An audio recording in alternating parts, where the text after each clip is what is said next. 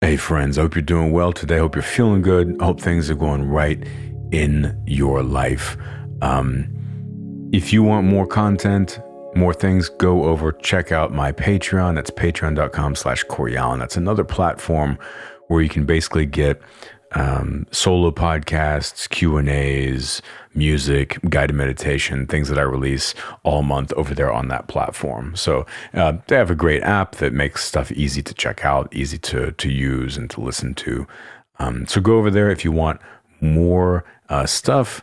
And also, of course, come check out my newsletter uh, at Substack, Clarity with Cory. And if you have time to rate and um, you know share the podcast, uh, I really appreciate it. On this podcast, I'm going to talk about meditation. It's kind of interesting to me, meditation, because I'm I'm so immersed in the process of it thinking about it, experiencing it. You know, I've been meditating for about 25 years, which is weird to say. Um,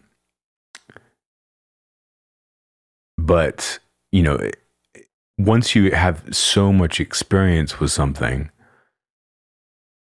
it can be difficult to think outside of that experience. So, like for example, um, someone who has like like a lifetime experience rebuilding cars or something like that, or working on cars.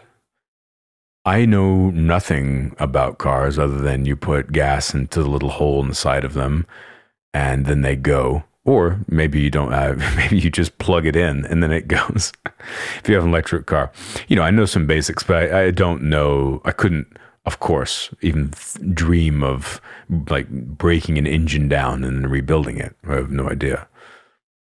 But someone who's been doing that their whole life, they're like, oh, well, this all just makes sense, right? I know how to do this, you do this, you do this, no, no second thoughts. And so, you know, when, as I said, once you're immersed in something, it can be kind of difficult to like understand what it's like to think about something without any prior knowledge. So it's it's curious to think about. And honestly, over the last two years ish, I noticed a dip in public conversation around meditation. Like meditation was like banging popular just from, I don't know, 2015 to 2020. It was just like kind of in every news article obviously a bunch of apps came out that were you know highly invested in you know calm app is now worth $2 billion you know it's like there's a huge surge and then i noticed it kind of like cooled off in the public conversation but now i notice it coming back again it's it's interesting to me right and uh i had you know, I, have had people that uh, more of I give talks and you know speak at conferences and do public speaking and things like that. Um, people that don't have any people that are you know in different areas of life. They're you know in the business world, in the corporate world, whatever it is, and um, they don't have any real connection or understanding of what meditation is. And um, so I get a lot of interesting questions that they're they're not only are they just inherently interesting, but they're interesting to me because as someone who has, you know, meditation is such a huge part of my life, it, it could be tough for me to think of like uh, asking a question, you know, some simple questions about it, I suppose, because I don't, I can't really understand what that is. And um, I, you know, had someone ask me what the point of meditation was. And it's funny is that I haven't been asked that in so long. People, you know, know me as a person that they want to seek nuanced information from about it just because of what's out what I've put out there publicly you know, as far as writing about it and you know courses and endless I mean the amount of guided meditations I've released is and whatever is is very high uh, and so people come to me you know with nuanced questions but someone just saying like hey why should I even what's what's the deal why should I try this really fascinating to me you know very interesting my friends, this podcast is sponsored by Factor.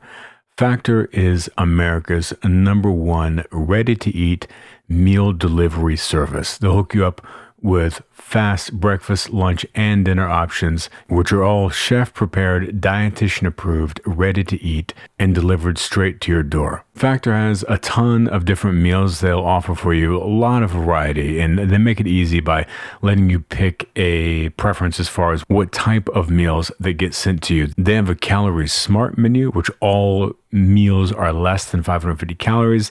They have a keto menu, they have vegan and vegetarian menu, and my preference is that they have a protein plus one, which all meals have 30 grams of protein or more per serving. Factor makes it totally effortless for you to get healthy, dietitian approved, high quality, never frozen meals delivered straight to your door, which helps you save time about thinking about what you're going to eat and, of course, having to go to the store and then prepare and make your meals. They make it easy for you so that you can get on to doing what it is that you want to be doing. You can try it out yourself too if you head to factormeals.com slash hitme50 and use the code hitme50 to get 50% off.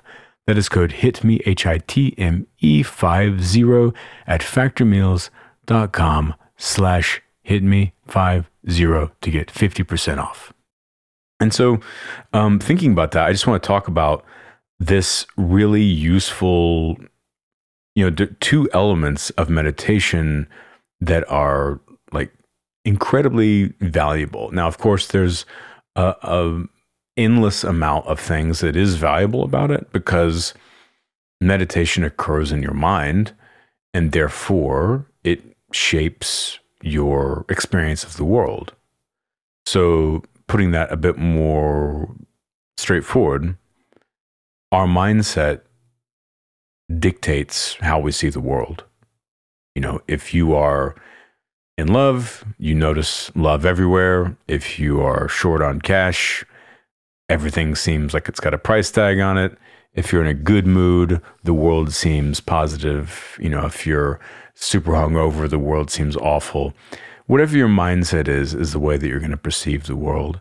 And what's interesting about meditation, one of the things that's always fascinated me about it is that you can uh, you know you, you can joystick your own perception of reality. You can kind of joystick the look of the world by intentionally controlling the shape of your mind and therefore you you control the shape of the world. I mean that is that's enough meat on the bone for me to chew on for, for my entire life you know? Um, and so you know, yeah. So one of the things is that you know the fundamental things that's really valuable, and as I said, there's an endless amount of things. Um, in, in as a side note, a lot of the popular books and kind of content writes about the repercussions. They they feature the repercussions of meditation as the point because those things are very marketable, right? So they'll say like this will decrease your stress and improve your productivity. Here's a book about that. You know, um, it's like, well, that's true. That is an outcome of meditation, but it's not the point of it. It's just something that happens naturally from it. Um, and so, you know, one of the the really valuable core elements I've noticed over, you know, a, a lifetime meditation is that meditating it, it slows down and grounds you in the present moment. And, and what that really means is that it gives you a sense of higher self awareness and not just about like kind of, I don't know, general things, but specifically, it makes you more aware of what you're doing in the moment. And that's incredibly valuable because it ultimately gives you more say in your own life, in your own existence. We come from just heavily conditioned past experiences. And so most people that don't ever slow down are just living this constant state of reaction. They're just reacting to life again and again and again. And it's kind of like a pinball machine thing where they're just like, okay, well, I'm going to react to this and now I'll react to this thing. And now, re-. and they're not thinking about it. They're just on autopilot, you know, just going and going and going. And a lot of people get into that momentum and then they just end up like living their entire life that way. And that's why you will look backwards and regret, like, oh, I wish I hadn't have done that. Like, oh God, I, I, you know, I was like really mean to this person, or I made a bad decision, or whatever it was, and you look back and regret it. It's because you aren't acting precisely in the moment. So, therefore, the only way that you can sort of analyze your behavior is by looking back and being frustrated that you did X, Y, and Z. Meditation gives you that greater level of internal self awareness. And that's really because it makes you, through sitting and just breathing and paying attention to your thoughts arising and, and whatnot, you become aware of your thoughts. You become aware that there is this kind of inner dialogue, this flow of impulses, which are, you know, kind of suggestions of ways you should act, things you should say that arise, and then actions. And by becoming more intimately aware of your own internal uh, flow like that, you then have the space to be able to intervene in the present moment. And so, what that means is that instead of just reacting, going out throughout life reacting, you then can respond instead of react. So if you, you know, were to normally get frustrated, get flustered with somebody in a conflict and start yelling at them or something, that's just you reacting um, based off some old conditioning. Through the process of meditation, you would notice yourself filling up with the fury, be able to go, that's not who I want to be in this situation. Let that go as much as you can and choose to speak in a more, you know, compassionate and thoughtful way in a conflict as opposed to just exploding and not having control of yourself. And you can take that into a very, you know, complicated and complex, nuanced type of way, or you can have it be just very basic, like what I just described. You know, it can get as nuanced as in a, you know, in a conversation with a, a partner or something where um, you're having a really delicate conversation, recognizing even the tone and the word choices and how you're receiving things on a physical level in a conversation. You know, you can really get in there and and get nuance with this.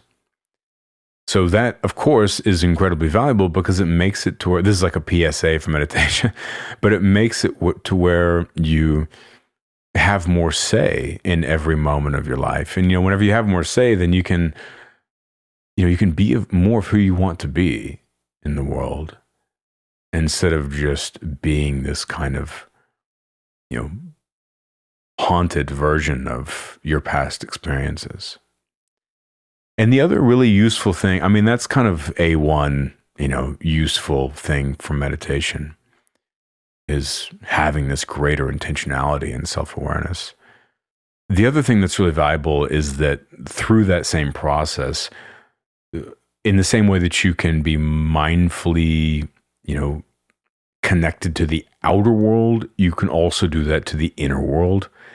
So you start, you can realize that the story that's flowing through your head about what's happening in life is simply a story you recognize that it's just this impression of what's going on out there what people's actions are what people's you know what they say what that means what people's motives are what the potentials are in life. All those things become clear that they're just this narrative that you have in your head. And whenever you recognize that it it gives you it really frees you from a lot of anxiety, a lot of anger, a lot of desire, a lot of things because it, you go, oh, this is just this imaginary story that my brain's putting together so that I'll have a sense of continuity as I move throughout life. But really, what's real is what's happening and what you observe in the present moment, not your assumptions about what's happening, not your assumptions about what's going to happen, and not your assumptions about who you are or what you're capable of or what people think about you.